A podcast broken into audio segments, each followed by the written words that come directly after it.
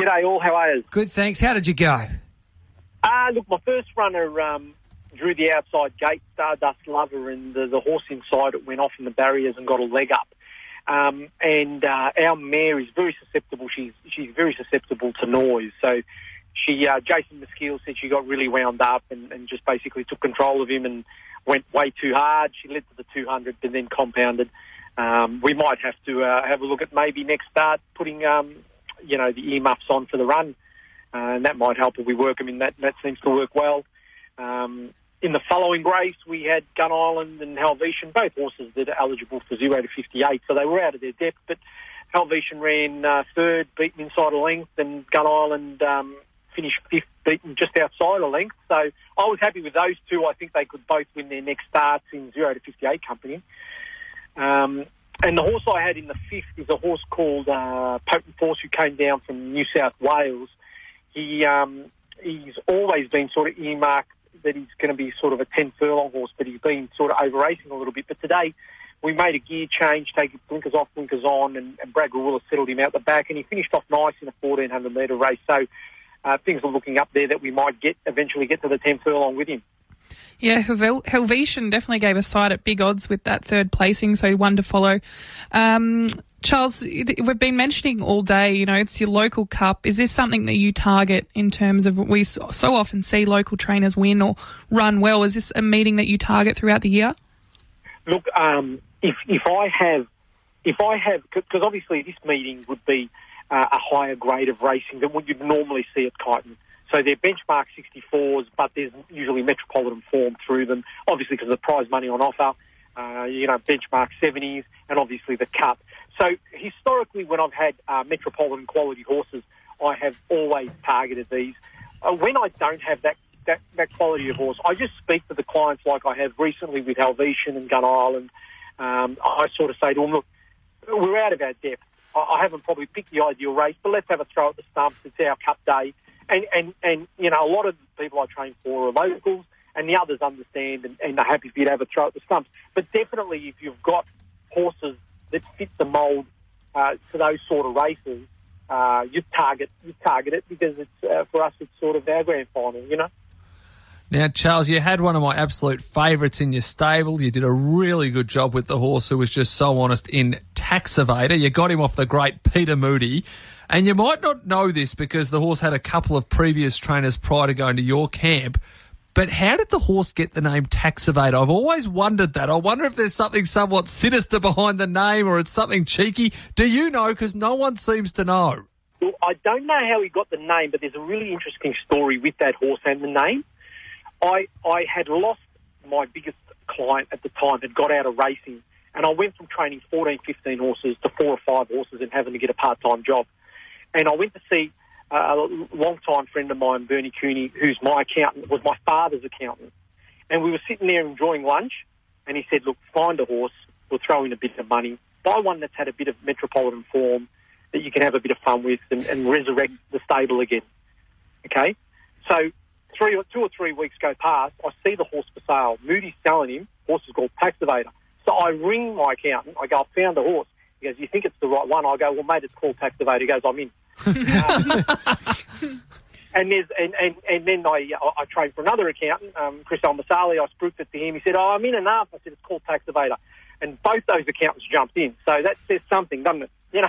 yeah, absolutely, and they would have had a lot of fun along the way too. He, he won a couple of races for you, but he never ran badly. I mean, so many times he was second, third, fourth, and fifth, and when you're in a horse like that, they earn a check every start, and they would have been great for those guys to have something to focus on and something to look forward to just about every week.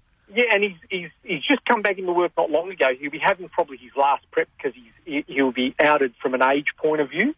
Um, but uh, he won at his last prep, and that, that's a great effort. Like, he's 13 years of age, and he's won a race at his last, his last yeah. prep. And I think he ran top five every start. They're, they're, they're, the special horses, aren't they? Really? Can can yeah. can you understand why they do that, Charles? Why are they different to the others? Uh, well, I, he is he is incredibly sound. He's an incredibly sound horse, and uh, he came to me from from Moody's in really good order. Uh, out of a big stable like that, uh, you know, he'd been looked after. um, and he was trained in Toowoomba. He was trained in Toowoomba, and and um, he came down the Moody because, and he came down the Moody not because they thought he could win races in Melbourne. He became a bit of a barrier rogue up in Queensland, and because Moody's a Queenslander, he knew these people, and they said, "Can we send one to you?" And Moods won a couple of races with him here, and then he sort of reached his mark and came to us. But there's been a lady in his ownership, and I think it's fitting that I mention it. There's been a lady in, in his ownership um, called Annie Cronin, who who was with him from a yearling point of view. And when I bought him off Moody, Moody rang me and he goes, "Now listen, Chad," he said, "There's a there's a little lovely old lady from Toowoomba that's been in this horse. She was a yearling. She loves him, so let us stay in for her share." I said, "Yeah, yeah, I'm never going to knock back owners," and he laughed. And she stayed in, and and sadly, she passed away not last night, the night before and she's raced a lot of horses and had a heap of winners. So it's um, if they're listening, if her family in Toowoomba are listening, I think it's um, it's fitting that we mention how much she gave to racing. Annie Cronin and her late husband have raced, you know, oh, would have raced more than 100 horses, you know, over the years. Not necessarily with me, but with plenty of trainers, you know. And those those type of horses, they you, they come come around when you least expect it in, in a way. Charles, and they, they become a horse that you, you'd never ever forget. No, no, he's just so honest, and he's look. So many times we've put him out in the paddock, and we've thought, oh, maybe he's done enough for us. But I'm going to have to do something with him. We're going to try and turn him into a lead horse here at the stable because once he's out for four or six weeks, every time he sees you, he comes to the gate, runs up, and he wants to. Uh, and when he's spelling, if we have to take a young horse to the races, this is this is how smart Taxavator is he'll come to the races with us and just be mate, you know. Yeah. Um, and, it was like the old horse Mustard for who trained Mustard up in in Sydney. Um, anyway, he was 14. He used to run around the paddock and make sure that every time that he, he just wanted to stay and work, and they would prefer to be in work than, than out in the paddock. Oh, look, he he would for sure. You know, like, and, and that goes to show in his runs. Like, like he, he makes his runs and he goes for home way before the rider asks him. You know, he just he loves it. He's so competitive. He's a great track worker. Um, look, he's only won three races for us, but you know what? He's, he's won. One of my clients told me that when we bought him, he had 160,000 in prize money. He's got over 300 now. That's how consistent he's been. Yeah. And he's done probably story. a lot for your stable as well. As soon as I saw your name pop up, that was the horse that popped into my mind, and that's the horse that we've had a five minute chat about. Yeah, and look, it's. I mean, I think it, I, I think it's. I, I really do think it's lovely for racing, and not. I'm not. You know, you don't need to sell racing to racing people, but to the greater community, giving, they are a special type of athlete. We might. We we might need to have a veterans class. Oh, I'd love that because I get plenty of old horses sent to me. what about your, your favourite moment during a, a Kyneton Cup day? Can you remember one? Yes, uh, I, I, I ran Ortega. He was probably an eight-year-old in the dual choice, and he took on him and the Apache Cat winner. I can't remember the name of the horse. Um, they got out in front and they cut each other's throats, and one run fifth and one run sixth. They just went way too hard. And so I said, I'm going to run him in the Kyneton sprint. And this was when the top weights ran around with 58, near 61, I think, from memory. And it was a Kyneton sprint, and uh, it was here. And to my surprise, uh, the bookies put up 11 to 1.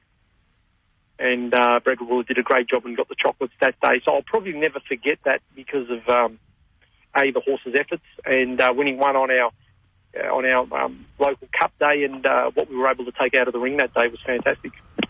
Great stuff, Charles. It's been a pleasure having a chat to you on Kyneton Cup Day, and we wish you the best of luck, mate. And well done with your team. You do a wonderful job with your small team, and we appreciate you coming on the, this afternoon. Oh, thanks for having us on. Uh, it's, it's, nice to get a little bit of uh, airtime uh, this time of year with uh, so many bigger things happening than us here at Kyneton. And, and, mate, if we want to be involved in your stable, how do we do that? Uh, yeah, look, you know, you can contact us at castlracing at gmail.com um, or um, give us a call, you know, uh, 0419 340 682. And, and we've got really good entry levels because we do buy the odd tried horse out of a Melbourne stable that can gallop, but yep. maybe it's now met its mark there. Um, Uh, and look, you know, we had a winner on Saturday at Mortlake with a horse we bought only at the start of this prep, and there's two or three first-time owners in him who are absolutely racked. Unfortunately, they couldn't be on track, but that's going to change soon. Um, we've done the right thing with the virus, and I think things are improving. So, yeah, feel free to give us a call. There's, there's something here for everyone. Terrific. Great stuff, mate. Good luck with it all. Thanks a lot. There's Charles